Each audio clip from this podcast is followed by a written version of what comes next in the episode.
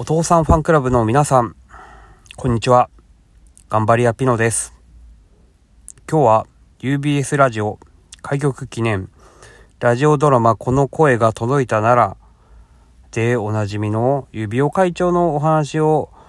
もうめちゃくちゃ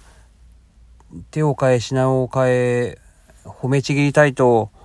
思います。デイリー15位おめでとうございます会長ねこれが目的でしたもんね。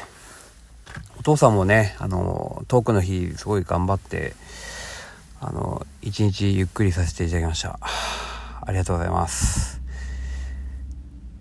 そうですね、指輪会長はすごい、あの、いいもの持ってるなと思って、あの、大絶賛でした。はい。あ、みかんさんがね、みかんさんが大絶賛してました。えー、お父さんからも何か一つねあの言わせてもらえるとしたらあと56回書き直せばすごくいいものになるんじゃないかなと思ってます。さあということで今日の本題に入りたいと思います。えー、もうね皆さんみかんさんのね今日の朝8時の収録でご存知かと思うんですが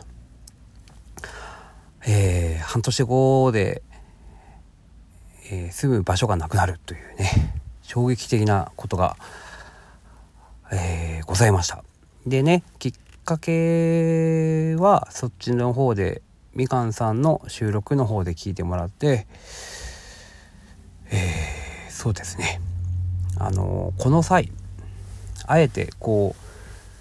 ね、近所にねそのなんか同じような金額で住居を探すわけではなくねちょっと広く考えたいなっていうことでうんこの町はねすごくいい町なんですけどね。まあ逆にちょっともっとのんびりしててもいいかなとかうーんっていうのもあって、まああとは別に日本じゃなくても本当に変な話いいしねえどこでもやっていけるっていうような家族なんでね。まあ言葉が通じなくても別に知らない人がいっぱいでもこういうおすすめがあるよってこういう地域素晴らしいですよっていうねおすすめの場所があればあの移住したいと思ってますんで今日は移住移住先募集っていうことで、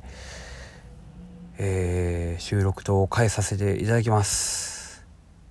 っていうことでいいかな。はい。うんお子さんもねあの優秀であのあこ赤ちゃんの時に取り間違えたんじゃないかっていう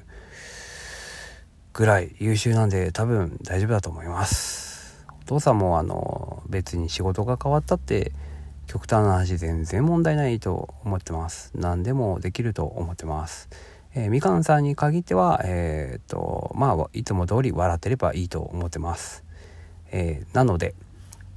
広く移住先この町おすすめっていうのをねあのお便りお手数ですがいただけませんでしょうか？はい。よろしくお願いします。ちなみに、お父さんの希望はみかんさんのところでも言ってますんで、一応ね、そこもね、なんか情報があれば教えてください。はい。どうも聞いてくれてありがとうございました。この件に関してもまた新しく、えー、情報が入りましたら、うーん、お父さんの方ではやんないかな。みかんさんの方でやっていくと思いますんで、そっちを聞いてやってください。どうもありがとうございます。以上です。